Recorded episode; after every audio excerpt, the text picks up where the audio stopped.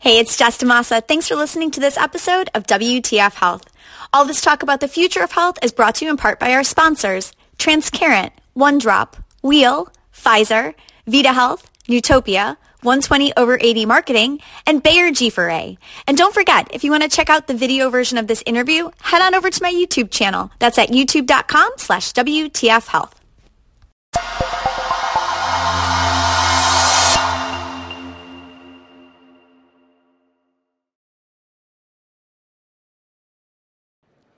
Hey, it's Jessica DaMassa with WTF Health. What's the future health? I am talking to the who's who of health tech and healthcare innovation. And today we're here at ATA 2020, and I'm catching up with Lee Shapiro, who oddly enough I have never interviewed. Oh my God, Lee, how are you? It is so great to see you, Jess. And I can't believe we haven't done this before. This is the beginning of something that's going to be wonderful. I'm hoping that now I get to interview Lee um, instead every quarter for like the next five years instead of Glenn Tullman. But Lee Shapiro, you guys know, is Seven Wire Ventures co founder, managing partner. And so we're going to pick his brain about all things that are happening in the investment space when it comes to health tech. So, Lee, talk to me. I mean, Seven Wire been around for a while, had some bets that they placed that have paid off really well. Livongo, company used to be the CFO of. I mean, so what do you have your eye on now that you're focused full time on Seven Wire? How has the pandemic changed your investment thesis? We're so fortunate that we've been able to be in this market before it was even called digital health. Our whole idea has been trying to find ways that we can address the challenges we all face as consumers of healthcare. And Glenn and I started investing 25 plus years ago with this idea that you could use technology to solve broken business process. Well, as you've learned through WTF Health, there's enough broken business process in healthcare to last a lifetime. And so we're trying to find ways to help all of us address what we need as consumers of healthcare, not as patients. We all want to be healthy. No one wants to volunteer to be a patient today. We're looking at ways that we can improve our health. And our focus has been using some of the platforms that exist in terms of being able to extend our reach. So the pandemic really accelerated a lot of what we had been seeing in the market because we realized that health has to meet us where we are. Mm-hmm. And that meant at home yeah. for the last two years. But it also can mean when we're traveling, when we're in the office. How do we bring health to people and allow them to do the things they want, which is not to have a disease, to put that in the background and to really live their lives in the way that they hope to with their families, with their friends, and to be activated in terms of managing that health. So that's what we look for. All right. Any particular areas of focus? I know mental health has been really hot. I know you guys have some some portfolio companies that are in that space. You know, health equity is, is really uh, grown in importance, especially over the last two years. As people have become more mindful of you know that not all care is distributed equally. Like, what do you have your eye on right now?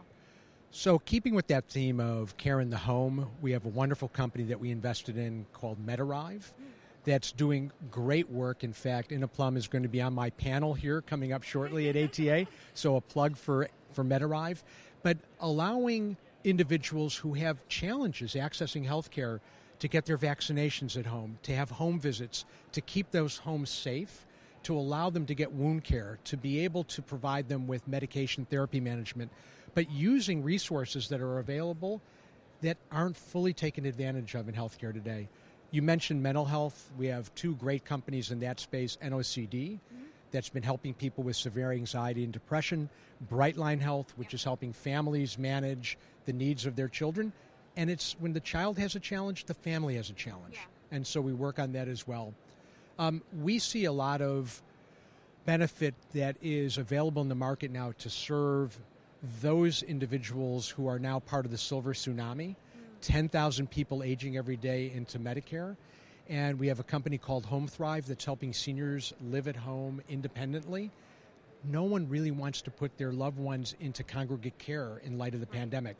So, how do we bring health to them and allow them to do that in a way that makes it easier for the caregiver as well as for the senior to access health? So, this is a very target rich environment, Jess, and wonderful companies. I could probably talk about all 20 of them in a portfolio if we had enough yeah. time. Well, all right, high level me then on this. You know, we're hearing a lot about the digital health, health tech investment market, both publicly and privately. What are you seeing there? You, are you seeing valuations start to correct right now? I feel like that's the, the, the word on the street that I'm getting, but I'd like to rumor check that with you. So, public market valuations are what they are at any given point in time. It's what a buyer is willing to pay for a share. And certainly there was a sense that valuations were high in the marketplace. We think that good companies are always going to be able to raise money because they're doing good things, they have recurring revenue models, and they'll continue to raise throughout the course of this correction. The private market hasn't fully corrected yet, mm-hmm. but it's just I, I never learned in school like how you value companies based on multiples of revenue. It has to be based on like earnings and earnings potential and profitability. And so we invest in seed and series A companies. So we bet for the long haul, but our idea is always to build a company that's going to be one that can be a great company and that's going to sustain itself over a long period of time. And I think that the market will correct itself. Maybe we've overcorrected a little bit too much ah, okay. and penalized some companies yeah, in the public so. sector. But valuations have a way of regressing to the mean over time. And we're in a period right now where I think we're going to get back to something that we saw in the last six, seven years, but not in the last two or three. Okay, no, that makes sense to me. I, I, like that. I like that take. Thank you. All right, I wanted to ask about scaling too, because like you had mentioned, you guys invest in early early stage Series A companies, and it's like I'm watching right now one of your other portfolio companies, Glenn's company, Transcarent, how he's kind of following the same playbook that you guys ran at Livongo. So it's like raise a bunch of money and then acquire a bunch of stuff so that you can you know reach that full model faster and, and build your client base, build that re- those revenues up. So is that the right way for a digital health company to scale, or like, what are your thoughts on that? So, part of the playbook, and not only true for Transcarent, where Glenn's done a terrific job, but we saw it at Livongo. Did he pay you to say that, Lee? Absolutely. um, but what we have is a team there that's built for scale. Wonderful team members that are able to take the company to the next level. And whether that's Snezana Mahon or whether it's Stephanie Peng, our CFO, or the team that's leading sales. Like we have people throughout the organization that are really able to help the company achieve great things. We've used that same pattern with other companies in the portfolio. Go out and hire a great team.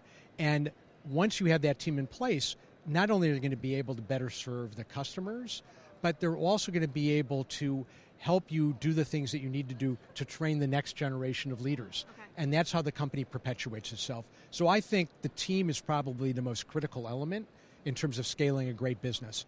And the second element is being able to listen to your customers and adapt to the marketplace.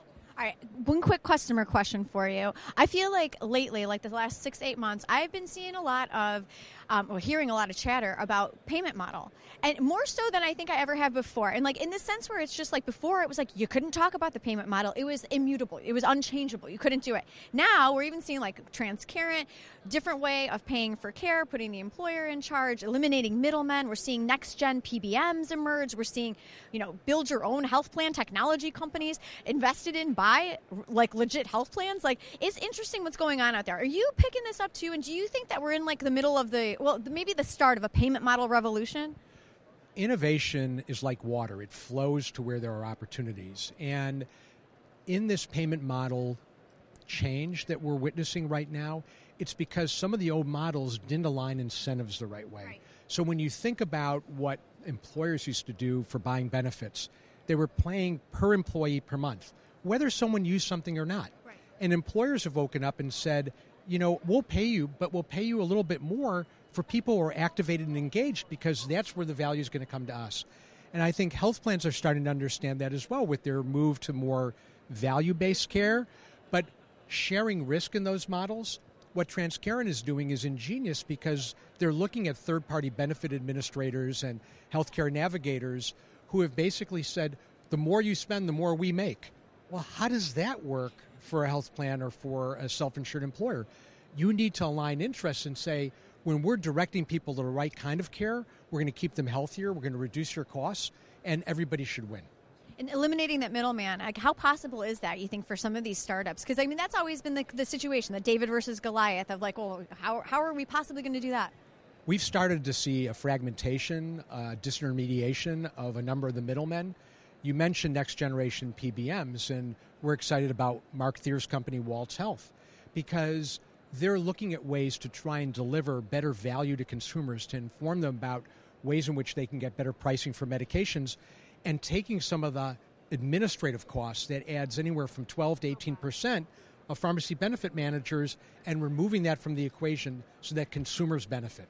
Yeah, that admin cost, it'll kill you every time. And all along the, the food chain in healthcare, right? We see it everywhere. And there's where opportunities arise is to find ways to carve that back and to be able to deliver better value to the buyer. All right, Lee. Well, thank you so much for stopping by to check in with us. I love hearing your take on the market. A very well informed take, maybe a better take even than Glenn Tullman's take on the market. I'm going to start some trouble. I taught him everything he knows. That's it. We heard it here, you guys. All right, Lee, thank you so thank much. You. Thank you so much. It's a pleasure to speak with you. I'm Jessica DaMassa, and for more interviews with the who's who of health tech as they change the way that we do healthcare, check out my YouTube channel over there at youtube.com slash WTF Health. Thanks again. Thanks, Jess.